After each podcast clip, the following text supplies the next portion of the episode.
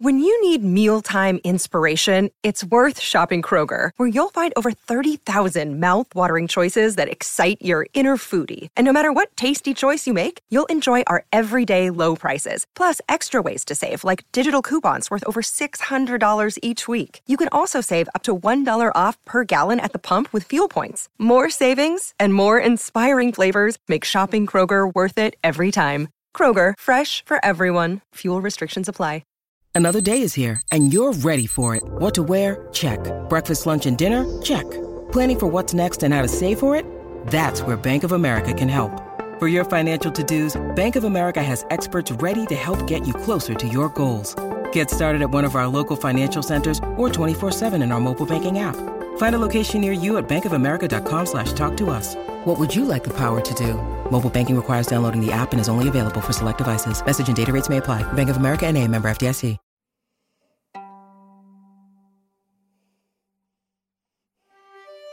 Hey, everybody. Thank you for checking out the Performance Anxiety Podcast on the Pantheon Podcast Network. My name is Mark, and I'm your host. And we go international this episode with Tone of Voice Orchestra's Trinelise Væring. Her family enjoyed music when she was growing up, but it wasn't a career choice. She didn't even think about it after recording two jazz albums while in school studying architecture. But somehow she wound up marrying a musician. And once she finally made the decision to focus on music, she decided she needed to find her own voice, and it wasn't going to be in jazz. So she completely changed her musical style, but lost a portion of her audience when she did it. It was also at this point that she decided to write exclusively in her native Danish. Speaking of Danish, I do a pretty good job of butchering the language in this episode, including getting several definitions wrong. That leads us to Trinelise's latest project, Tone of Voice Orchestra. She tells us the difference between her husband's fantasy of what the band would be and the reality of what it is. Somehow, they managed to get all 10 members together to record this album during the pandemic, and they'll be releasing even more music later on this year. Follow Trinelise and the group at Tone of Voice Orchestra on Instagram and Facebook. You can also check out vaering.com, V A E R I N G, for links to buy the album. Rate and review this podcast. Follow us at Performance ANX on the socials, and support is accepted via kofi.com at ko-fi.com slash performance anxiety or performanceanx.threadless.com. Now let's get started with Trinelise Væring of Tone of Voice Orchestra on Performance Anxiety, part of the Pantheon Podcast Network.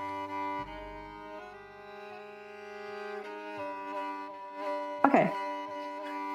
So, I am Trinelise Væring. I am one of two band leaders for Tone of Voice Orchestra, and we are a 10 piece outfit from Copenhagen, Denmark. Our self titled album, Tone of Voice Orchestra, just came out in the middle of March, and um, this is 2022, I should mention. And um, we write music that is somehow genre fluid because we are inspired by a lot of stuff from Americana to uh, world music from different regions of the world, um, from Scandinavian roots, and we just blend it all together uh, in our songs that also have kind of a, an, an, an, unorthodox collection of instruments. We have hurdy-gurdy bagpipe, violin, four singers, two drummers, double bass and saxophone. So I don't think you've ever heard anything like it. Actually, I'm quite sure you haven't. yeah, and um, I'm so happy to be here on Performance Anxiety podcast and be able to tell you about all the stuff that is really important to me. Good morning or afternoon. I cannot. Me still hang on. Let me. Maybe now. Yes. Yeah. Hi. How are you? Hi. I'm fine, thanks. How are you? Oh, wonderful, wonderful. Thank you so much for doing this. This is great. Thank you for having me. Oh, my pleasure. And, and literally my pleasure because I've listened to the album a lot and it's just, it's so great. Thank you. Oh my gosh. Uh, there's so many things, there's so many styles and got a lot of questions. So I'm so happy. what I like to do to find out to, to understand a little bit more about what where you're at now professionally. I like to, to you kind of discover where you came from, how you started in this whole business. So, what I, I, usually like to start off with finding about finding out about how you really kind of discovered music. Was there a lot of music growing up? Were you, was you, do you have any musicians, musical family members? How did you get interested in music in the first place? Um, my family was not a music family, and I had actually never been to a concert before I got to high school. So when wow. I think of my own children who has been to like zillions of concerts with us, I mean, sitting under the piano or whatever, that's like a totally different uh, thing. But I wow. came to music via playing the guitar because I used to horseback ride a lot when I was little and a teenager, and as I think maybe I don't know 12 or something, some of the other girls, horseback riding, they took guitar lessons. And so I went with them and I promised my mother that I would learn how to read music because that was the only thing she could imagine was how to learn music. You have to learn to read music. And I mean, I do read music, but definitely not on the guitar. so, but that was a kind of my way into it. And okay. the guitar teacher, she was really into letting not every student sitting for themselves playing the guitar, but she made up small ensembles. So she made ensembles with two men and two women, or girls and you know whatever. Mm-hmm. And so we had the right amount of voices. There would be soprano, alto, tenor, and baritone, and so we could sing four-part harmonies and play our little guitars. So, so oh, I wow. kind of, kind of, yeah, came into that through. And one of these men that she made this little group out of was like 20 years older than I was, and he just had the the perfect voice for that combination. Okay. And uh, he was very into music and had a lot of uh, vinyls and had listened to a lot of American folk music and from the 60s because he was older, you know. Right. And right. so actually he's dead now, and I inherited a lot of his vinyls. Oh so, wow. Um, yeah, he kind of introduced me to Americana, you know, as a whole and whenever somebody was here, you know, he also took us to concerts. And, you know, when I got, got to high school, there was a lot of concerts on the high school and I were doing, you know, high school bands, etc. Mm-hmm. But it wasn't for my family. I mean, it's not that they were music, you know, that didn't like it, but it's like I can remember three albums from my home probably that I know my mother and father listened to. So it was not a big thing. Oh, wow. Okay.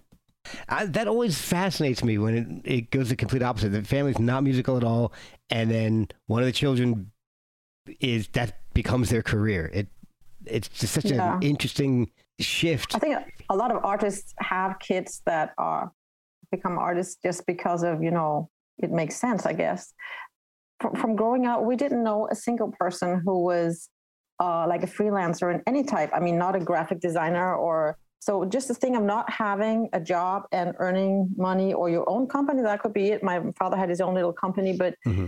that was just unheard of. And I didn't, I couldn't imagine that you could make a living out of it. I will say though that that is still a mystery to me how we were actually up this far and still living. But uh, yeah, and I took, I went six years to architect school actually when I was you know like in my 20s because wow. I I couldn't imagine that this could you know for real be a career but it yeah. just kept it kept uh, resurfacing and i when i was still in, in architect school i i um, took leave for a year and i went to new school in new york and studied there for a year. Oh okay yeah. Yeah but then back to architect school because I needed this education i thought you know i never used it for anything so oh no. well. Music just keeps um resurfacing in my life and it's just such a passion for me um, and it's grown i will say more and more intense with the years that i've now i'm just super obsessed with music actually with listening to new music which you can also hear in in tone of voice orchestra that yeah. from all the influences that's because i'm and we are actually this we're two band leaders and we're just obsessed with music you know. That is fantastic. I love that. I love it. We'll be right back after a word from our sponsors. This podcast is sponsored by BetterHelp. Without a healthy mind, being truly happy and at peace is hard. The good news is therapy works. But what is therapy exactly? It's whatever you want it to be. Maybe you're not feeling motivated right now and would like some tools to help. Or maybe you're feeling insecure in relationships or at work, not dealing well with the stress. Whatever you need, it's time to stop being ashamed of normal human struggles and start feeling better because you deserve to be happy. And now you don't have to worry about finding an in person therapist near you to help. BetterHelp is customized online therapy that offers video, phone, and even live chat sessions with your therapist, so you don't have to see anyone on camera if you don't want to. It's much more affordable than in person therapy, and you can start communicating with your therapist in under 48 hours. Try doing that in person. So join the millions of people who are seeing what online therapy is really about. It's always a good time to invest in yourself because you are your greatest asset. And a special offer to performance anxiety listeners you can get 10% off your first month of professional therapy at betterhelp.com slash performance anxiety. That's betterhelp.com slash performance anxiety. Thanks again to BetterHelp for sponsoring this podcast. When did you really start thinking about music as a profession then? Um, I was hoping all the time, I guess, you know, because Okay. after high school, I started taking some singing lessons, but, but like I said, there was nobody in my kind of, there was somebody who had one friend that I played with in the high school band. His father was a professional musician. That was like the first person that I saw, and I thought, oh, they're making actually their living by from this. But uh, then I met my husband really young, and we married when I was 21, and he was a professional musician. Oh, wow. So that kind of, and he's also the one that we have tone of voice orchestra together. yeah, yeah. Yeah. So kind of looking at him, he's always played music, and his family has been more into to music. And uh, so looking at him, I was kind of still thinking I needed an education, but I was, you know, just tuning myself into what it takes to to actually i mean i was doing profession i made two albums while i was still in architect school. So it's not that i was not sort of working in a professional atmosphere but i was just thinking that it couldn't happen as a as the only thing i did. But Oh, um So were those your first two albums, the, the, the first two jazz albums that you had released? yeah the, yeah they, the, those came out while i was still in in in architect school. Every time i took a leave for four months to do them so it, you know it dragged out because music was all the time slowing me back slowing me down in the education but Oh yeah and I, I was always coming in late because i'd been out playing gigs at night it's like really terrible So Well- that's amazing. So you, you, you released two albums. So when I close my eyes and in so many words, actually in so many words was after but there was Okay. uh, another album uh, called which was under band name people places times and faces and Oh, actually yeah. one more one in spanish that we did while i was also in well that was on the way out uh, two two albums i think okay, yeah. so that was, was that uh, Dos Mundos? Dos Mundos came out. We did that as we were the time, just the day the more or less architect school finished. We did Dos Mundos. Yeah. Wow. You you've been digging deep if I you did- realize. I try. I try. Yeah, you've really been digging because that's kind of kind of nowhere to be found.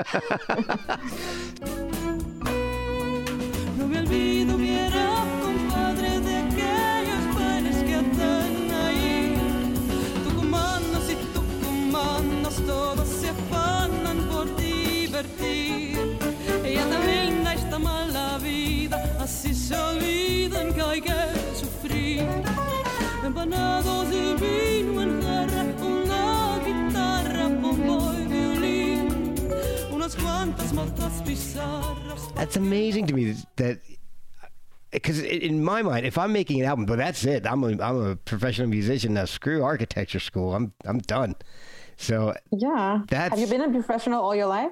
uh, I well, I was a photographer for years. So There you go. yeah. then I had kids and I had to get a real job. Okay. So, so now I just do photos on my own. I actually like to do live music photography. That's that's my favorite. That's my my passion. So I kind of went the opposite way where I now do my passion as a hobby, Mm. and maybe I'll be able to get back into it once uh, the kids are all in college. which one of them is. So hey, maybe maybe before you know it, but but so But the thing is that we, we don't pay for college here. So you also have, I Yeah. think, once you invest in kids, you know, just having them, I guess you have this big economic looming thing in the future that you have to provide for that, which Yeah. we don't. well, I so would that is maybe, yeah. yeah, and I went to college for photography, so it, it worked out for a decade or so. Were you playing a lot live when you were in architecture school and, and recording albums and all? Were you, were you gigging a Yeah, lot? yeah, not a lot, a lot, because you know this. th- We're in the really insignificant corner of the world. To be to be honest, it's it's not so you can't.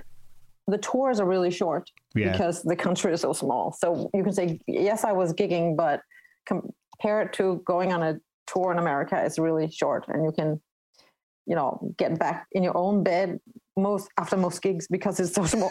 Some yeah, maybe. I mean, that's a really I know a lot of Um, but musicians who would started- love that. yeah, yeah, I'm sure. We would just love to play longer tours, but we, we have toured in more countries in Europe, and I've even been as far as Australia on a tour once. Wow. There, of course, I couldn't go back in my own bed, but uh, Yeah. so it's really a dream for us to come to America, or you know, possibly Canada is more obvious because of the visa thing. The visa thing is so crazy. I keep hearing just that. Imagining how to get in there with a band is like, so Yeah. expensive. It's ridiculous. yeah. Were you writing your own music at this point in, in in school? Yeah.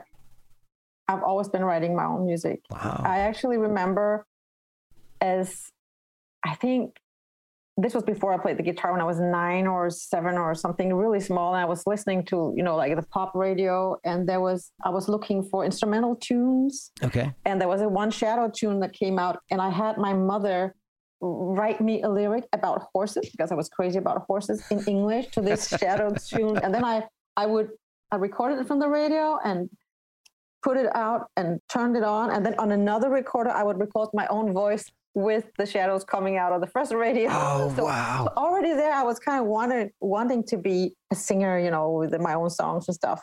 And then from the time I had my guitar, I started writing songs. So I've been writing songs always. Was jazz always a draw for you? Because the first album, eh, the first three albums you did were definitely deeply rooted in jazz. Yeah, it wasn't always, but this was. I went to high school in the um, 80s. And if you remember the pop scene then, it was really, you know, testosterone filled. And Yeah. I mean, had I been 10 years older, so that I would have been going on in the six, in the in the 70s, I would have been a singer-songwriter because I love Janis Ian and all the singer-songwriters, Rickie Lee Jones. But then came all that, you know, big stadiums, a lot of reverb on the snare drums, and Yeah. whoa, all this energy that Big hair. I just, yeah, big hair. and I just realized from some connections that I met that in the jazz arena, there were a lot of really nerdy guys who were not that occupied with this really loud and and the this bombast. kind of vibe. They, it was more like invested in the music, and so I Mhm. thought, oh, that's kind of the vibe that I want to. So I was a singer songwriter working with jazz musicians, but I didn't really sing like a, a jazz artist, as you could probably hear, even on the first albums.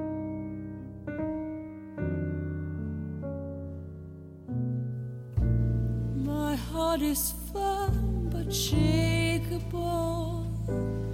It's hard and yet it's breakable. It's young, it's old, it's shy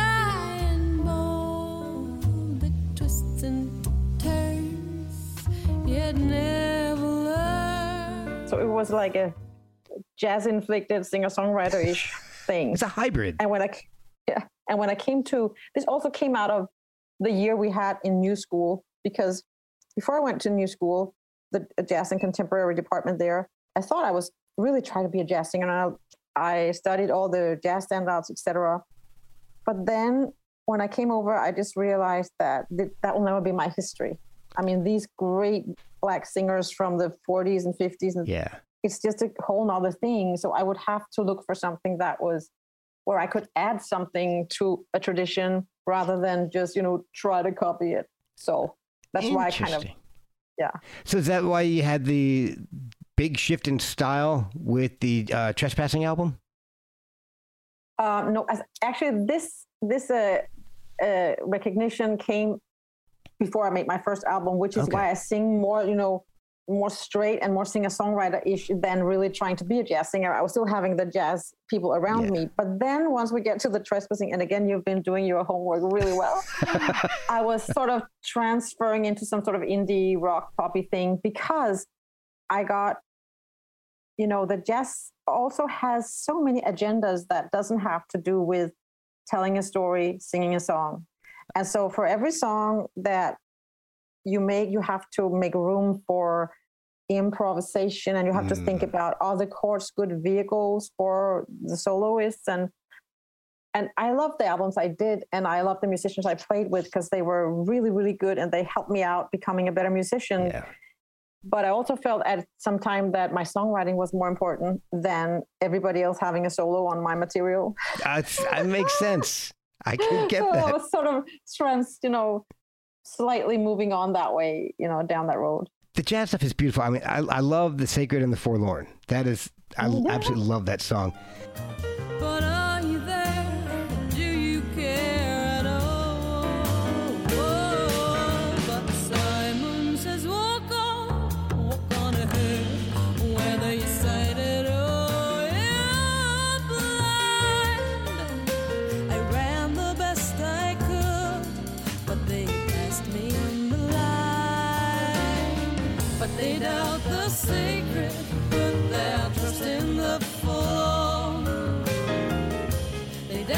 Sacred, put their trust in the forlorn. They doubt the sacred, put their trust And then Trespassing comes out, and it's definitely a lot more rock oriented, guitar oriented. Yeah. And the songs are a little bit, sh- you know, shorter because the jazzy songs were uh, longer. I guess maybe because everybody had, was wanted a solo. Also But- because the time just, you know, the time was there. You could make tunes of seven minutes. There wasn't any streaming going on, and Yeah. it was not. You don't didn't think of airplay as much. It was, it was like more songs had sweet forms because, well, that was people had the time for it. I guess. Yeah. Not now when I'm listening to it, point. I actually the one, the other one you mentioned, Dos Mundos. When I listen to that, I'm thinking, why is there a bass intro so long? I, I mean, I just can't imagine it. Why? I mean, but at the time, it seemed perfectly normal. it's what you feel at the time, you know. If, if it fit at the time, it, it's mm. each album is just a snapshot of where you were at that point. Yeah. So, Sure. but I've listened to Trespassing, and I I absolutely love Just Another Little Girl. That was oh man, that's a great song. Now wait. The girl is the woman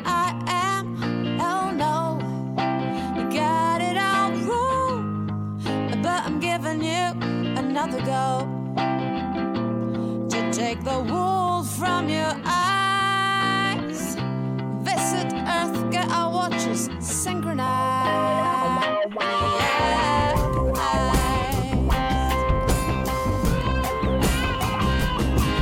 Just another little girl with a pretty dress and a dirty mind. If that's all you see, really That was actually inspired by Alanis Morissette at the time. Oh, I think it was really? In the 90s, yeah.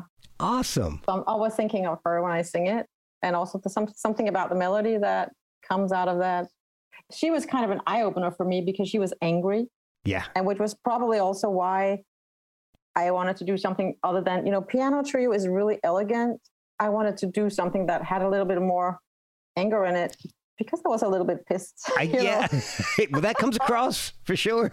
yeah. so that was the, that change that um came about at that time. Were you touring a lot with at that point? Because I, mean, I almost want to say with because it was a whole new set of musicians you were working with, but it was still everything was under your name. Yeah, I was touring the most when I did the like the second of my, the one called um, "In So Many Words." That album Mhm. was we toured a lot all over Europe. So when I changed style, I kind of lost a bit of my audience, and like it was a little bit that was a transition. We we still played jazz clubs, but they thought we were very loud. and then as you see the year, I mean the album there was a break there after that album where I really had to decide what to do, and then I left everything, with, took the word jazz out of all my press releases, and Uh-huh. you know, started playing the electric guitar myself, and just and switched also language and started writing in my native tongue Danish. So yeah. that they kind of I hit a wall, I guess, with with the trespassing. I mean, I had really good reviews and people welcoming me on this other arena, but the audience was just, "Oh, she's the jazz singer. We're not coming," you know. so it was Ah. difficult. You, you already set an myself. Yeah, you you Yeah. set an expectation, and and people weren't prepared for it. I guess. No, so uh, even you know, like radio. mm, This is the time when radio became more of a thing, and Mm. you know, so it's like, oh, we know what you're about. Why don't you call the jazz channel? And I'm like, the jazz channel don't think this is jazz. You know, Yeah. it's like it's still actually an issue for me. And really? yeah, it is because uh, yeah, because I still do projects with um, jazz musicians and stuff. So there's still a lot of people who think I am the jazz singer because Wow. my two first albums were so big. Man, oh, you know, I hate that you get pigeonholed like that because Yes, people are missing out on. Yeah, people get missing out on some great music, and Yeah. go- I don't want to murder the Danish language here, so I'm not. I'm trying. I want to talk a little, uh, ask you some questions, but I know I'm going to butcher these titles, so I'm going to do my best. So please forgive me. Yeah. Um, I, I have a couple that are. I think the titles I may have translated into English, but is it Lutfisker? Lustfisker. Luftfisker. Okay. That was close. I love that album. I Oh, can't so understand a word you're saying. It, Yeah. But there's the song uh, Miss Lude. Miss Lude, yeah. Okay. Mhm. That song has been stuck in my head. And it's almost frustrating because I can't sing it to to go along with what's in my mm. head. I can hear it in my head and I'm like, I, I, but so it's just stuck in my head and it's not going anywhere.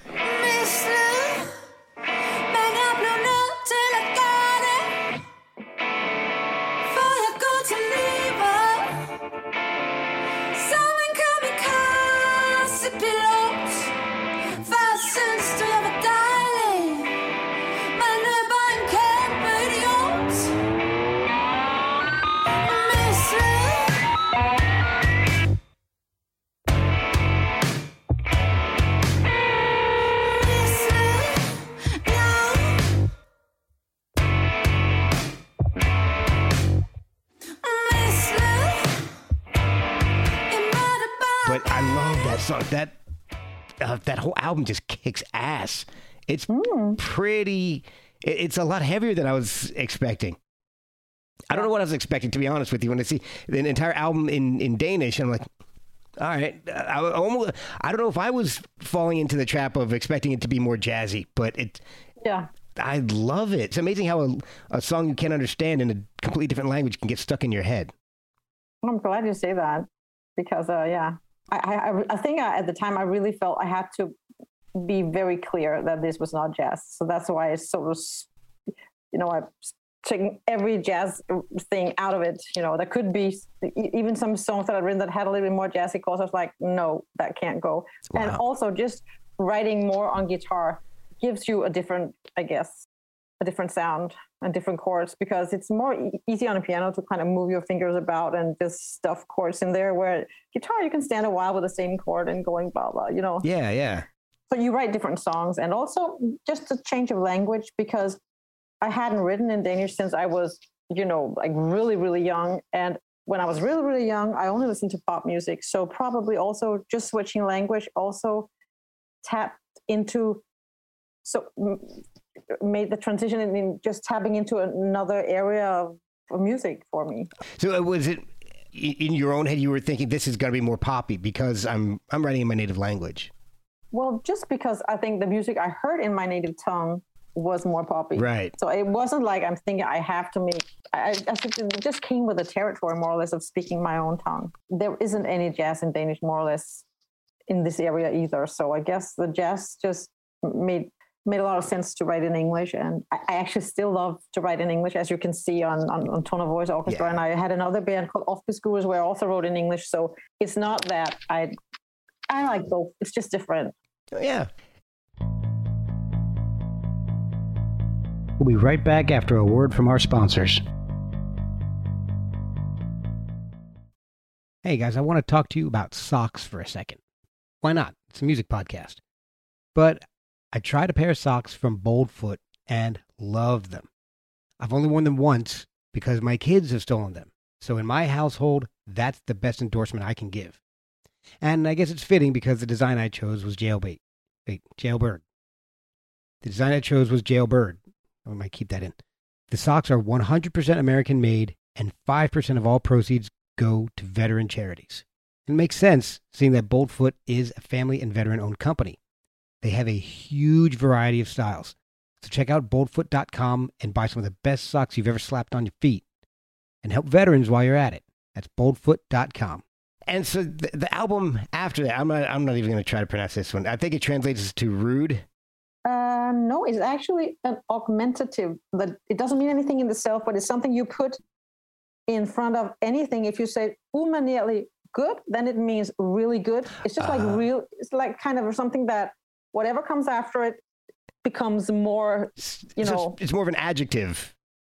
Yeah, it's It- like an it- yeah, it's augments. Aug- yeah, okay, yeah. yeah, augmentative. It's kind of like like really. If I say really good, you know, Okay. it's uh, like yeah. Okay, okay. Is that the first album that features your husband that that you've recorded, or is, was he in the background and in the other stuff too? Uh, there was no horns on Lustfisker, and the, but in the jazz albums there were when there are horns and if there's a saxophone, it's him. But uh, Okay. they are not saxophone on all the just on some songs, and uh, I think also just on two songs actually on Umanieli. Okay, But but the the you know when I was really young, the very first album I did was with him, and then the Dos Mundos you mentioned was with him. So we've done like every ten years. We, we, we've done an album or a project. and then when the kids were small, it was just too difficult to tour together. So Yeah. there was like 15 years where we didn't do anything, or 10 years. And then we started doing things more regularly again because we could travel. And okay. And let's see. So you released albums on a pretty consistent basis from '95 through 2011, but then there was a like a seven-year gap until your next LP came out. But it was, it was, were you focused on the Oh Purity project for that whole time, or was that was there uh Um, anything else going on? Because I like that that Oh Purity. yeah, I think we, yeah, that's the Bar- Bar- Baroque ensemble I was working with. And we modern music, but with Baroque instruments. Yes, I So love that kind of thing. Yeah. Still, we agreed on the suspension of reality. I was an innocent bystander drawn to the magic of your epicenter. I was an innocent bystander drawn to the magic of your epicenter. I think we were doing off-piece gurus at that time also. Okay. That's 2010 and 2016, I think. So that was Frederick's, and that was our together project, the first coming out of, you know, coming out of uh, the, the time when the kids were small, when we couldn't tour together. So we Right. did office gurus after that. So I more or less like every. I, actually, I don't quite. I haven't actually looked at my albums and seen the years, so I can't remember. But uh, it That's- feels like I've been pretty consistently working on something. Let's see. You know. Okay, so we got releases in 96, 97, 2000, 2003, 08, 2011, and then uh, I, I can't even, I'm not going to pronounce this one. in 2018. Uh, That's du går, ind- du går ind ad en dør. thank you. Yes. Yeah, That yeah, yeah. Actually, that band, I, I still have that band, and we've toured a lot with that one. And we're doing another one. Actually, in June, we'll start recording another one. Oh, and Oh, in wonderful. that band, that is like my own band, but Frederick is playing the. There's a horn section, and he's in there. But it's it's my decisions, everything. okay. Oh, that's awesome. You get to tell them what to Yeah. do. yeah, yeah, I really love that. So, but we, it's like it's like when, when we work together, like we do in in Tone of Voice Orchestra, we, we write together and we have to kind of compromise, but in a good way. But we have to make compromises. But in our own bands, we just you know that's my band and he's just a side man. Okay. Is, I wanted to just ask you a little bit about the Oh Purity project. What was that whole project about? Because there, there was a film that went along with that, I believe. Yeah. it, it's more like a film actually because Okay. it's only uh it's only out digitally as an EP. Okay. But the, the film is on, on YouTube. Anybody want to watch it with English subtitles and the lyrics on English. And that was a collaboration with a Norwegian Baroque ensemble and a Swedish pian- pianist that I knew. We, we wrote the songs together, him and I, and arranged them. And then, yeah, it started out as a like a project, just like Tone of Voice Orchestra started out as a project that Mhm. kind of you want to do more of this. And then I found a, a young girl who did uh, who just came out of film school, and she did the, the sort of the concert movie that we did for it Okay. which we sold to some TV stations and the national TV here paid, you know, helped us realize it. But um, we just decided in the end that since we were never going to play a lot of gigs because there's this big orchestra and people from I think seven countries, it was like cr- crazy. So we just thought we meet up and do this, and then this thing is in the world as a, a documentary and. People can hear these wonderful instruments playing modern music instead of only playing baroque music. Okay. So yeah, I, was fascinated by that. I thought it was the music was beautiful. I loved it. I mean, thank you. Innocent Bystander was great, but Mm-hmm. I think it wasn't you broke my heart. That song was just oh my gosh, the lyrics, the music, everything. It just I I just sat there listening to it and it just absolutely broke my heart.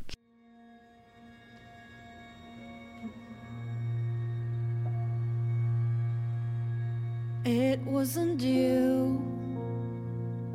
I was infatuated by.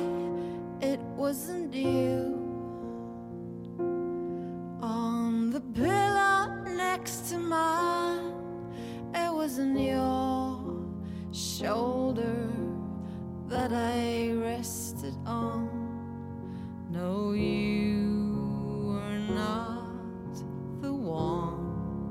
You were not the one. Mm. So well done. Thank you. yeah. So Tone of Voice Orchestra is a large band. I mean, there's ten people in it. Yeah. How did that whole Yeah. idea get started? Was that just something that you and, and Frederick wanted to to put together, or was there something else behind it? Frederick was the artist in residence at a little club here. And that meant that every Monday that month, he could present something like 20, 25 minutes of something new that he just wants to try out. Okay. And he, he had just met up with, just by accident, I think, met some two young musicians from the folk scene here that we don't interact with a lot. There's like, we don't know them, they Mhm. don't know us. And I don't think there's any connection between the, I mean, he's a, re, a jazz musician still and with the jazz and folk, just, but he, we just realized that they were, they have the same mm, sort of type of musicianship that jazz musicians have that they're really good at their instrument and Okay. they're kind of nerdy it's a non it's a not a, a commercial kind of music and Yeah. uh, they have a standard repertoire that you know some pol- really big standard repertoire that they have to know and they can improvise Okay. uh, and so Frederick used them for some theater music that he wrote and just thought it would be fun to do something with them. And then that was one thing that kind of went into it. And the other one was that, that he had heard an album with a Canadian band called Bruce Peninsula. I don't know if you know that one. I've heard of it, but I haven't listened. One of their albums is like this man singing, and then there's a choir of women answering all the time. Not all the time, but that's kind of. And they were two drummers. Okay. And so Frederick has also had another band of his own with two drummers. So he's always liked that broad beat that comes out of that. And so now we're two drummers and the folk musicians, and he wanted ladies answering him. That I think what his picture was of, I mean, his imagination was he would be playing the saxophone and there'll be four girls answering. That's not how it happens. Happened after that, but that was his picture of it. and so we went out and handpicked some singers that we felt were we didn't want like jazz singers because they have too much of a personalized sound. It hmm. has to be a little bit more like Eastern European, straight or or no, you know, or Scandinavian in the sound. Ah, so we Okay. found some girls that have worked also in in world music with a different kind of sound. And so made this one project where we wrote six songs together and just that was kind of a I think I said to somebody that it was like a gateway drug for more. we really had to um we had to do it again and so it just took a long time to find out then we did a little uh, we did a live stream concert after like a workshop uh, a year after that was the first time all 10 could meet Oh wow. and since then some people couldn't do it and some other people came in and it's just been you know like a a long process and then covid kind of we were just getting started and had played like five concerts or something and then covid came Ah, and we thought okay so we just have to focus on getting an album made and even that was difficult during these this lockdown and stuff because we Yeah. more people than we could actually yeah, I was going to ask you about that. How you know? First, so you and Frederick are writing all the music and the lyrics. Yeah. Okay. Yeah. How are you getting this all done with ten people? Because I, I, I'm not exactly sure how it was in Denmark, but I know here we couldn't. Yeah, at a ti at certain times during this whole thing, we, you couldn't Yeah, have more than like six couldn't. people in a in no same an here area. So but the thing is uh, that was in public areas Mm. nobody could actually prohibit you to be more in your private home people were not i mean there were there were times when you were totally isolated and you couldn't go out. Yeah, but there was still a this was a little we we had to kind of move the time when we were recording. Twice we moved it and we split it up in two. But at the time you could not be 10 people together if you were standing in the street. But if you're and then we checked out that the studio was actually a private uh, owned property so they Ah. couldn't uh, actually tell us not to be there and then we took tests every morning we went by and took a test before we came okay, and uh, if people were too much in contact with their kids or wives, they would sleep in separate rooms while we were doing it because, you know, Yeah. their wives and kids didn't want to, yeah, risk. just for us. safety. Yeah. Yeah, so it was kind of a, a. Every day the phone rang on the way to the studio. We were like, oh, now somebody's sick. You know? and you had to wait, I think, half an hour to get your results. And everybody was standing outside the door waiting to go in Ah. to know if uh, they had and there was you know also a technician and a producer so we were a lot more than, yeah. than 10 people and the video people came in one day and Oh my god, it was just a, it was just a big mess but we, we actually got it done i don't think if the police had actually showed up maybe they would have i don't know yeah we got it done don't tell anyone no, oh no, nobody, nobody's gonna listen to this, so don't worry about it. One of the things I like is that the the, the songs are so varied in styles, but you're you're talking about things that always kind of catch me off guard. Uh, I don't want to say talking about them, but you mention things that always kind of catch me off guard when I hear them in, in music, especially music that is a little not pop music per se. You know, if it was like a, a boy band singing about the internet, texting, and Netflix, I'd expect it. But more sophisticated music, I, I'm not. I was just my brain wasn't prepared to hear something about a song about texting and Netflix, and and it was just kind of funny. It, some of those things just kind of caught me, and I'm like, oh, yeah that's pretty I'm interesting. partic- particularly, um, I like that rhyme a lot because sometimes you think, oh, I am the first one to use this word in a song. I don't know whether I am. Yeah. Probably somebody else might have said Netflix. they have it's sex rhymes with Netflix. Yeah. In that particular. I'm like, and but I had the feeling I was kind of I've never heard a song with Netflix in it. I don't So think I, thought have either. was Right. So maybe I am the first. I'm kind of collecting these first words. I've always done that. Also, when I write in Danish, I'm thinking I am the first one to use this one. That's awesome. yeah, I think it's cool. The the it, it's not me singing that song. That's one of the other singers who has the lead in that one. And she actually said to me, "I'm not going to say that. I can't say this was sex and Netflix." And I'm saying I had to really. Argue, like put up a good argument to make her Oh wow! go with it because she, she texted me from the train after the first time we sung it and i really love this song but i can't do that i can't say that and i'm like come on it's such a cool rhyme It is. It's. Yeah. I mean, it stuck in my head. Now we go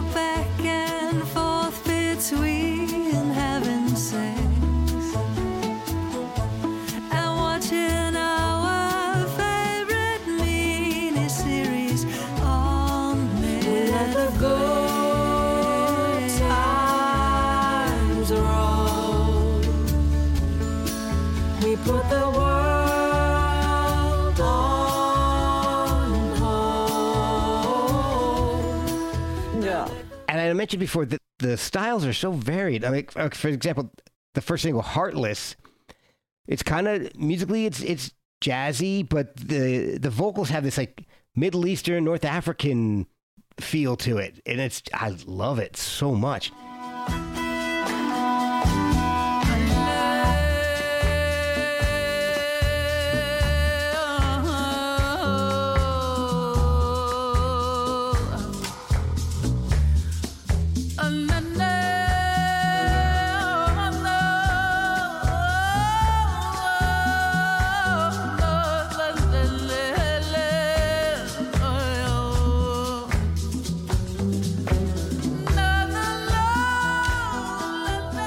But then you, then you go to He Loves Her For It, which is probably the sexiest jazzy folk song I've ever heard.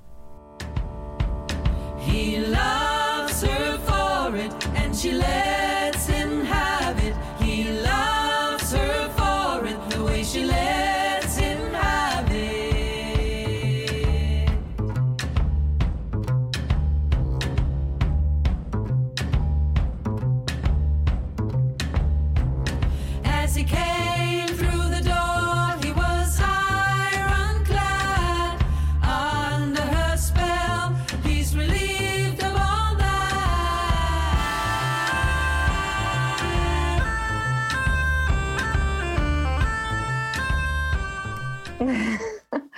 can't hear the jazz when you say jazz. It's because probably I'm grown up with the jazz thing. I can't hear it anymore when people say it's in there. I'm like, what? but but uh, yeah. And my I think it lack of depends on kno- who listen. well, my lack of knowledge of jazz, and my my knowledge of jazz is very basic, and so that's that's probably where it's coming from. Is I Somebody thinks that a lot of people actually thinks it's jazz because they hear the tenor saxophone because they relate that instrument so much to jazz. that might be it. So as, as soon as there is a jazz tenor solo, then they think, ah, it's jazz because the chorus sequences and the grooves are not at all in the jazz kind of, but the, because of the tenor, I think, and the improvising bit, then that comes.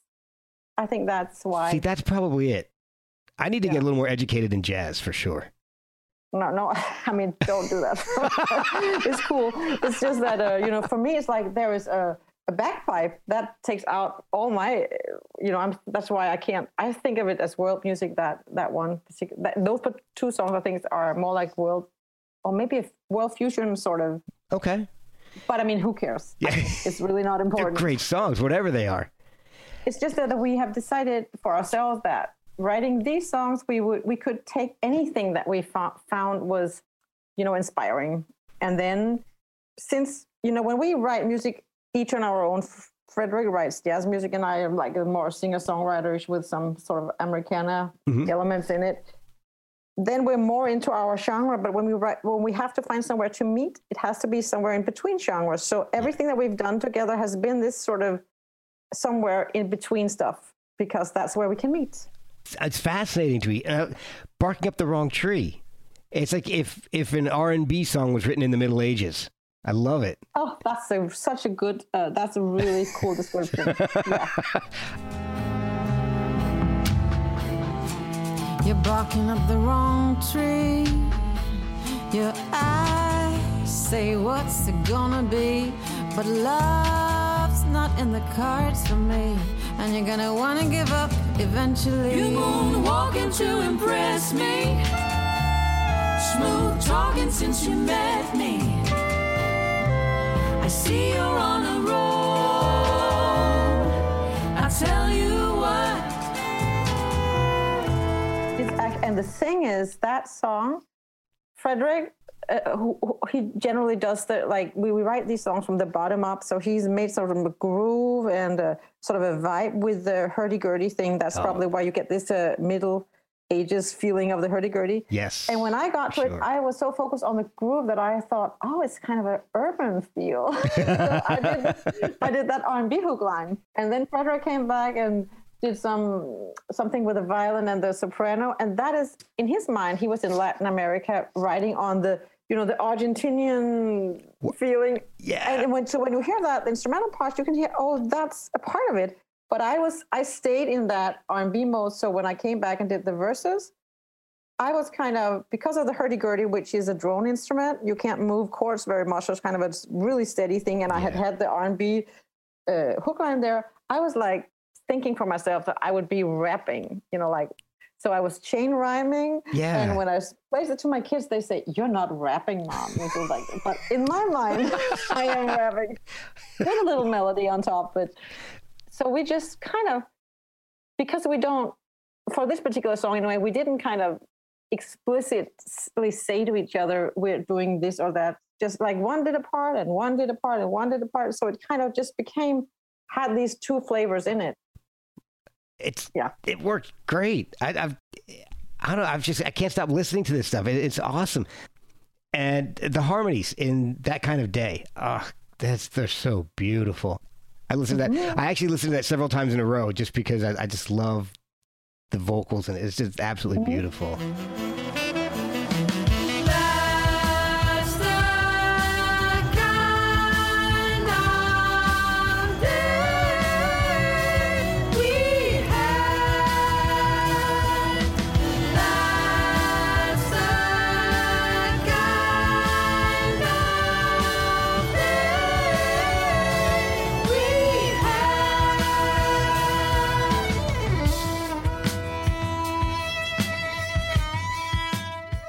So you've played this these songs live.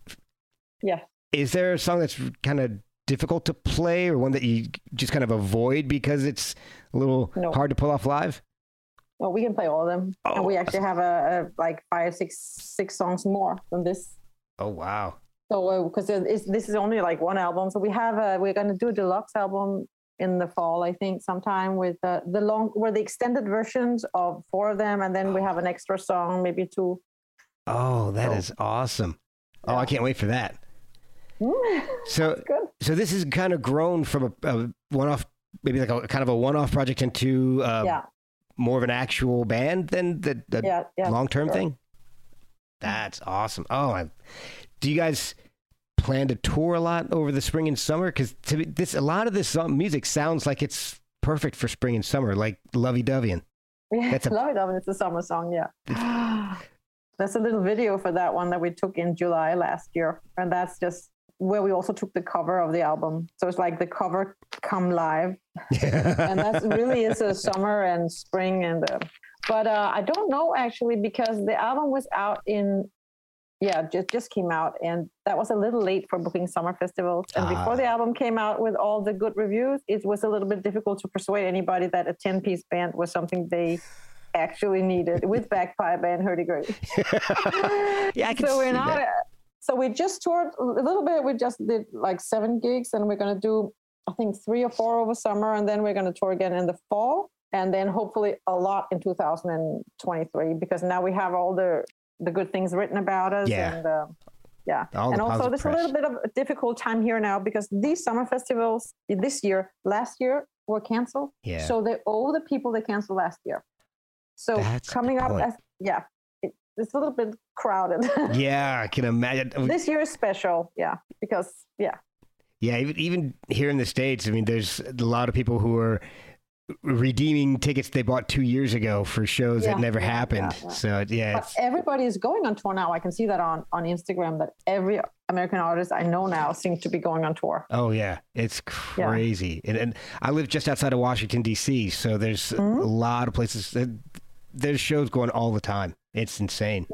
It's amazing. It is great because Mm. Yeah, it is. missed it, but Does people go out and watch the shows now, or are still people staying at home afraid to get sick? Or the shows that I've been to, uh, they've been pretty full. So Mhm. there's there's been a great response. Um, even yeah, even the the smaller clubs that I kind of expected there to be, you know, a dozen people at were pretty full. You know, maybe a hundred people instead of Mm. the you know ten to twenty that I've kind of were figuring would would show up. So, so I think everybody around here is re- th- they're really hungry for hungry it? exactly exactly and so with a lot of the restrictions lifted no masks anymore and, and and stuff a lot of places they don't they're stopping this this whole proof of vaccination and also people just going so Mm, i'm that's nice. yeah it's, it's a, The world has to restart. it does yeah we have to have some kind of normalcy again otherwise Yeah. things are just going to get real bad but, But actually, I've been thinking about the lockdown, and I think a lot of good stuff came out of it too. You know, not financially, of course, but right. just the thing that you know every everything stopped and you kind of had to think about what you really wanted to do and there was a lot of quiet times for writing music and Yeah. no stress about reading that everybody else was on tour while you were just at home but because everybody else was at home too so Yeah. you could just sit back and write your songs and and also the thing that you and I are doing this now that couldn't have happened before COVID because we didn't do Zoom and we did I mean Yeah. we could but we didn't do it and and just it seemed like everybody who was so far away came closer. It, that's very true. And I started this hope this podcast about two and a half, three years ago, and this is how I do all of the episodes. But you had to kind of convince people to do it this way. Yeah. And now this is the way people do a lot of things. I mean, the company I work for, I I was considered an essential worker. So I through the whole pandemic, I drove 45 minutes to work every day. Oh, did that. Yeah. So, mm-hmm. because I can't do my job from home, it's just it's impossible. But I'd say seventy five percent of of the company I work for just worked from home. They set everybody up Yeah. with microphones and they had their laptops and they could just do everything from home. And I think that got a lot of people more comfortable with doing these kind of interviews because they had to to get work done. They you know everything had to be mm-hmm. done through some kind of conference call. So help my and podcast still out. actually still actually people i mean they've learned that i mean the employee the employers have learned that the employees work as much from home so i just talked to the woman from my bank yesterday and she said that she worked from home two days a week now just Yeah. because yeah Oh, my wife, she works for a, a, bank here, and she works. She still works five days a week from the house. Yeah. So, so, i mean it, we, we learned something it's always good to have a little things shaken and stirred a little bit Oh, yeah. just, you know yeah, but now we have a, a, a huge building that's like half empty. So I don't. I don't know. oh well yeah. That's above my pay grade. I don't have to worry about that though. but some things, some good things came out of it. And I have this really sweet story about uh, a singer songwriter from a Perth in Australia, Carla Geneve. Geneve, I don't know how she pronounces her name, Okay. but she actually came out with an album uh, yesterday, I think. Oh. But anyway, at that time, I found a song of hers on YouTube, and I showed it to my daughter, and she said, "I want to play that guitar song." And um, we thought she was really, you know, was an electric guitar, and she was really cool. And we Googled and saw if there was a how-to video anywhere. There wasn't. So my daughter just wrote to her on Instagram, "Hey, Carla, I love your song. Uh, is there an how-to video somewhere?" And this girl, she just said, "Oh no, but hang on, Mercedes." That's the name of my daughter. And then she sat down on her phone from Perth, Australia, and made a how-to video for my daughter and said, "Hi, Mercedes. This is how I do." Wow. That was that was the beginning of COVID for me, and that kind of put everything in a, in a different light for me. This one person at the other end of the world who just took the time to make a video for my daughter, who Oh, was, you know, ah, that's that was so sweet. You that know, is amazing. Oh, I love when I, I love an artist, an artist who will do something like that. That's just Yeah, probably if it was now, she would be too busy, or just like Denmark would seem far away. But now, I mean, it were, had my daughter been in, in like two houses down the road, or in Denmark on the other side of the planet, didn't matter. doesn't matter. Yeah. It, oh, Yeah. that's a beautiful story. That kind of restores some faith in, in people. Yeah, That's it does. Yeah. the, the last thing I want to mention is the song Typecast. I like that. That song is so smartly written. Typecast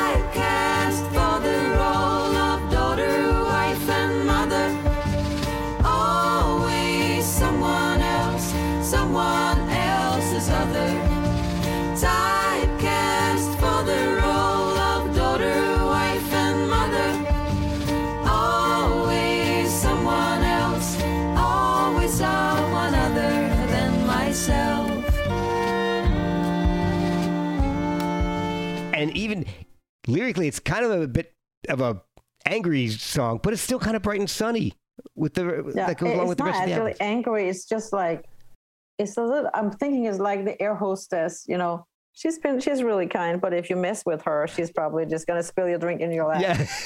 That's the kind of way I'm thinking when we sing it. right. Okay. That's that's a better way to describe it. Yeah. but it goes along with the rest of the album that that's an upbeat sunny spring summer type of album. It's it's great. Is the lyric of that song is um, I would say is uh sort of a feminist statement. You know about Yeah. all the different arenas that women are supposed to to navigate comfortably, and if you don't, you know, if you're not a good I mean, and that we there's some kind of roles that we're just supposed to come natural, but doesn't always. Yeah. And um, it comes with the territory of writing lyrics to four adult women in the same band, and it has to be in every in in, in all our mouths. You know that it has to be lyrics that deal with, or most often do I write lyrics that deal with the like the feminine perspective of how the world looks because mm-hmm. it it comes from it's there's an empowering feeling of being four women singing together. I've been always been singing alone, you know, in all my own projects, and I've been, you know, like looking, you know, into myself and it's been like state of mind songs. But that makes no sense if you're, you know, four women singing together. Okay. So, yeah, I've really, really enjoyed this the, the chat, the album, everything, and I've kept you for quite a while here. And I want to thank you for uh, see we've been yeah we've been at it almost an hour already. Thank you so Oh, yeah. much. Where can people find the album? How can they pick it up or stream it? It's on all the regular streaming services under Tone of Voice Orchestra, and then of course. Uh, Bandcamp, if you want to have a vinyl or a CD, uh, or just a, of course, downloads. But uh, that's awesome. Or from my website, I can I send it to everywhere in the world. There you go. yeah. Is there a social media presence for the band? Yes, we have um, Instagram and um, Facebook. We don't have actually Twitter because we don't use that much in this uh, I this, hate Twitter. this part of the world. So only journalists do it, and, and they do it because they want to follow American journalists. But Right. so I'm not really. I don't have a presence there. But sure, Facebook and Instagram, we're there. Excellent. Excellent. I don't like Twitter either. If I didn't have to promote the, the podcast with it, I probably wouldn't have it. The uh, social media is is it all, is uh, the Instagram at Tone of Voice Orchestra or is it a different Yes, handle? yes. Okay. It's a tone of voice. I think there's a like a if you write tone of voice orchestra in this, you know, where you uh, In the search for search things, bar, then, yeah. then will come up. Yeah. It- yeah, th- I don't think there's a whole lot of you guys there. No, no, no, they're, they're definitely not. We have even have our own hashtag. You know, nobody took it. yeah, I have my own page, of course, also because I, I write a lot about music. I um I review music for different magazines, platforms, and I point out like album of the week every week. So I have a, my own kind of Instagram also where I do all my talk about music stuff and all the things I'm in, Oh, cool. enthusiastic about and.